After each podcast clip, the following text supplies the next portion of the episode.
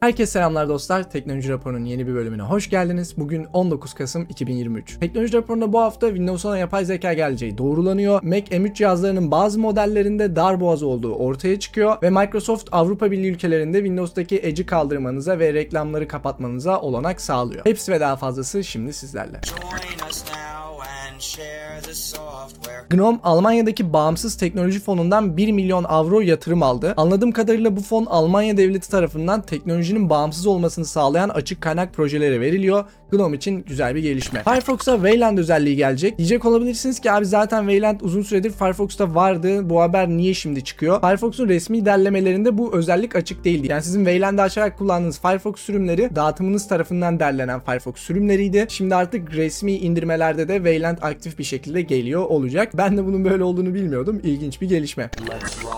Meta reklam verenlerin yapay zeka kullandığı takdirde açıkça söylemelerini zorunlu hale getirdi. Özellikle siyasi paylaşımlarda bunun yapılması zorunlu olacak. Bunu açıkça belirtmediğinizin tespiti halinde muhtemelen bir daha reklam vermenizi engelleyebilirler. Güzel bir gelişme. YouTube'da aynı şekilde yapay zeka içerikli bir video paylaşıyorsanız özellikle işaretlemenizi isteyecek. Bu tarz gelişmelerin olması güzel ama gerçek anlamda tespit etme konusu nasıl olacak? Yanlış raporlamalar olursa YouTube bununla nasıl başa çıkacak merak ediyorum. Çünkü YouTube'da yanlış raporlamalar özellikle yani yapay zekaya falan devrediliyor. Bunda yapay zeka devrederlerse zaten iş çığırından çıkabilir. Yani düzgün bir şekilde kontrol mekanizması gelirse ve bu işte raporlama sistemi de düzgün bir şekilde çalışırsa güzel bir gelişme. Yapay zeka konusunda açıklık gerekiyor çünkü. Microsoft Bing Chat adını Copilot olarak değiştiriyor. Bu da ChatGPT markasıyla kafa karışıklığını önleyecek muhtemelen. Artık Microsoft'un bütün yapay zeka ürünlerinin ana adı Copilot oldu. Önceki hafta Windows 10'a yapay zeka gelebileceğini konuşmuştuk ve görünüşe göre bu olay doğrulandı. Microsoft şu anlık bunu test ediyor ve test bittiğinde Windows 10 Home ve Pro versiyonlarında Copilot'ı kullanabileceksiniz. Windows Kasım 2023 güncellemesi yayınlandı. 58 normal ve 5.0 gün açığını kapatıyor bu yama. Bu açıkların arasında 16 yetki yükseltme, 15 uzaktan kod çalıştırma ve 6 güvenlik bypass etme açıkları mevcut. Henüz yapmadıysanız mutlaka yapmanızı tavsiye ediyoruz. Mulvad herkese açık DNS sunucularını RAM'e taşıdı. Yani bu da demek oluyor ki DNS sunucularındaki veriler RAM'de tutulacağından çok uzun süre tutulamayacak. Hatta bilgisayar yeniden başlatıldığında verilerden eser kalmayacak. Zaten VPN altyapısı tarafında bunu yapmışlardı çok önceden ve bütün VPN sistemini RAM'e geçirdiklerini duyurmuşlardı. Şimdi DNS altyapısında RAM'e geçirdiklerini duyuruyorlar ve bu arada Mulvad'ın herkese açık DNS sunucularını kullanmak için para ödemenize gerek yok. Şu an siz de kullanabilirsiniz. Mulvad açısından güzel bir gelişme. Amerika Birleşik Devletleri'ndeki bir mahkeme sonucuna göre araba markalarının telefonunuzdaki mesajlarınızı ve telefon görüşmelerinizi kaydetmesinde yasa dışı bir şey yok. Yani sizin arabanız işte bir şekilde arayüzüne bağlandınız. Aldığınız mesajları kaydetmesi ya da ne bileyim e, telefonunuza arama geliyor, kimden geliyor, nasıl geliyor, ne zaman geliyor bu tarz şeyleri kaydetmesinde mahremiyetinizi ihlal eden bir şey yok diye bir karar çıkmış. İlginç bir karar tabii. Bu karara karşı çıkılabiliyor bir üst mahkemeye giderek. Bilmiyorum ta- tabii henüz kimse üst mahkemeye gitmedi. Gelişme olursa yine sizlerle paylaşacağım. Damn, son, where'd you find this? Apple tarafında yeni duyurulan M3'lerin bağımsız incelemeleri gelmeye başladı ve görünüşe göre 8 GB'lık modellerde darboğaz sorunu var. 16 GB'lık aynı modelde 8K'lık bir render 5 dakika 1 saniyede alınırken 8 GB'lık modelde 20 dakika 18 saniye sürüyor. Bütün her şey aynı sadece RAM'ler farklı ve arada 15 dakikalık bir fark var aynı videonun render alma sürecinde. Yani M3 alacaksanız 8 GB'lık modeli almayın kısaca. Boşu boşuna donanımınıza yazık etmiş olacaksınız sırf RAM'iniz limitleniyor diye. Apple'a da zaten insanlar sürekli eleştiriyor abi 8 GB'lık düşük model ne yani. Yazık yani donanımın kendisine yazık. Sırf RAM'den dolayı diğer donanımın bütün gücünü kullanamamak kullanıcıya da yazık, donanımın kendisine de yazık. İsraf yani çöpe gitmiş gibi bir şey oluyor. Neden hala Mac'lerde 8 GB'lık model çıkıyor bilmiyorum. Şu an günümüzdeki çıkan güncel telefonlarda bile en az 8-10 GB RAM olurken koskoca Mac'te 8 olmaması lazım. En düşük 16 olması lazım bence. Bu hareketler Apple'a yakışmıyor. Microsoft Edge'e yeni bir test özelliği geliyor. Videoları izlerken anlık olarak farklı dillere çevirebileceksiniz. Ben de Edge olmadığı için test edemedim ama test edenler varsa sonuçları yazabilirler. Edge kullanmayı tavsiye etmiyorum ve kendim de muhtemelen ilerleyen zamanlarda kullanmayacağım ya da hiç kullanmayacağım. Ama böyle bir özelliğin gelmesi güzel mesela. Piyasada bu şekilde rekabeti arttırıyor olması güzel. Google davasında çıkan bomba bir habere göre Google Safari'den kazandığı reklam gelirlerinin %36'sını Apple'a ödüyor. Belki bütün bunlar olmasa zamansa Apple reklamlar konusunda Google'la kapışmak için daha agresif davranacaktı. Ama garanti %36'lık bir gelir tatlı gelmiş olsa gerek. Yani şöyle düşünün. Apple'a siz diyorsunuz ki yani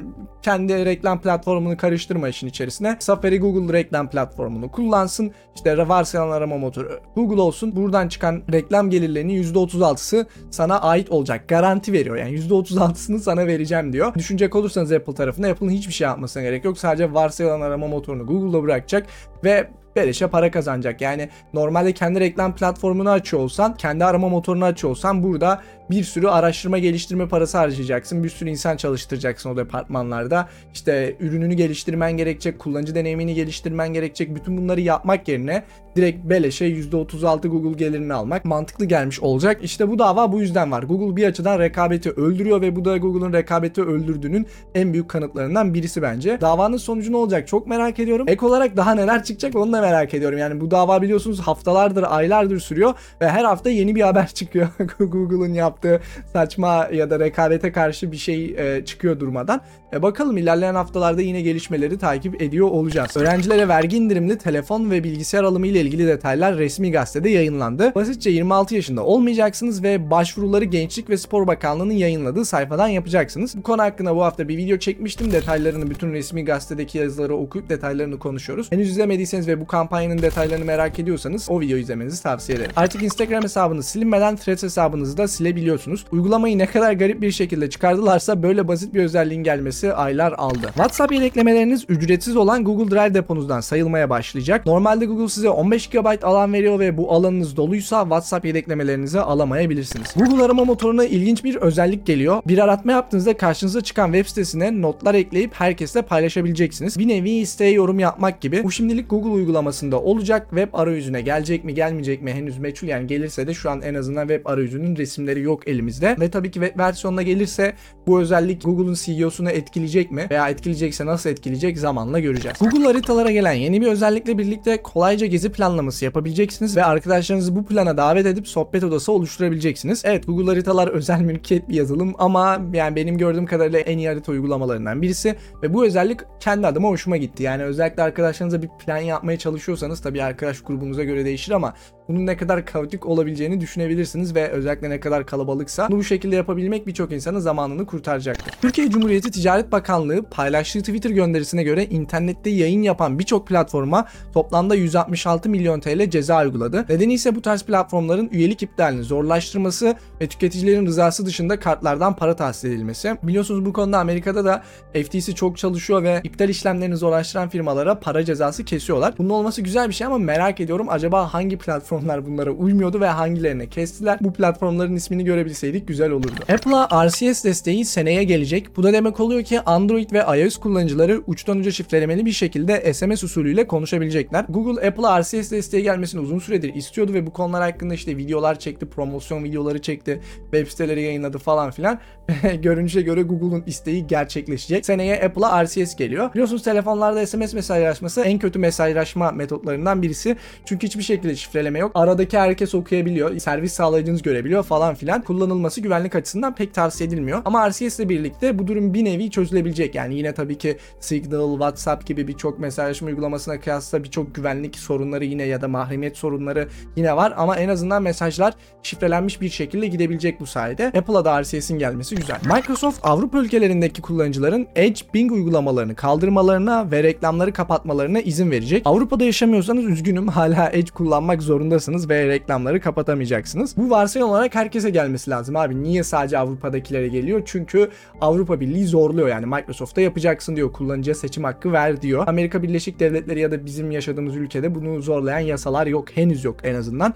Umuyorum ki hani bizde de gelir ve insanlar Microsoft'un zorbalığından kurtulur yani. İlla Edge'i kullan. Onu kaldıramazsın, bunu kaldıramazsın, şunu yapamazsın. Kişisel bilgisayarında işletim sistemi mi kullanıyorsun yoksa diktatör işletim sistemi mi kullanıyorsun belli değil. Umarım bu tarz haberleri bizim yetkililer de görürler ve bu konu hakkında yasalar çıkartırlar yaratırlar. Google, Chrome'da Manifest V2 eklentilerine desteği kesmeyi bir süreliğine durdurmuştu hatırlayacak olursanız ve yeni yaptıkları duyuruya göre 2024 yılında bu desteği tamamen kapatacaklar. Bu da demek oluyor ki eski tip eklentiler artık Chrome'da çalışmayacak ve yeni tip eklentiler yani Manifest V2 değil de Manifest versiyon 3'ü kullanan eklentiler birçok kısıtlamaya maruz kalacak ve reklam engelleyicileri de düzgün çalışmamaya başlayacak Chrome tabanlı tarayıcılarda. Dolayısıyla reklam engelleyicilerini önemsiyorsanız Firefox tabanlı bir tarayıcıya geçmenizi tavsiye ederim. 2024 yılında reklam engelleyiciniz eskisi kadar iyi çalışmayacak Chrome tabanlı tarayıcı kullanıyorsanız ve bu konu hakkında geçtiğimiz aylarda detaylı bir video çekmiştim. Bu olayın tam olarak ne olduğunu merak ediyorsanız o videoyu izlemenizi tavsiye ederim. Evet dostlar bu haftaki teknoloji raporunda yavaş yavaş sonuna doğru yaklaşmış bulunuyoruz.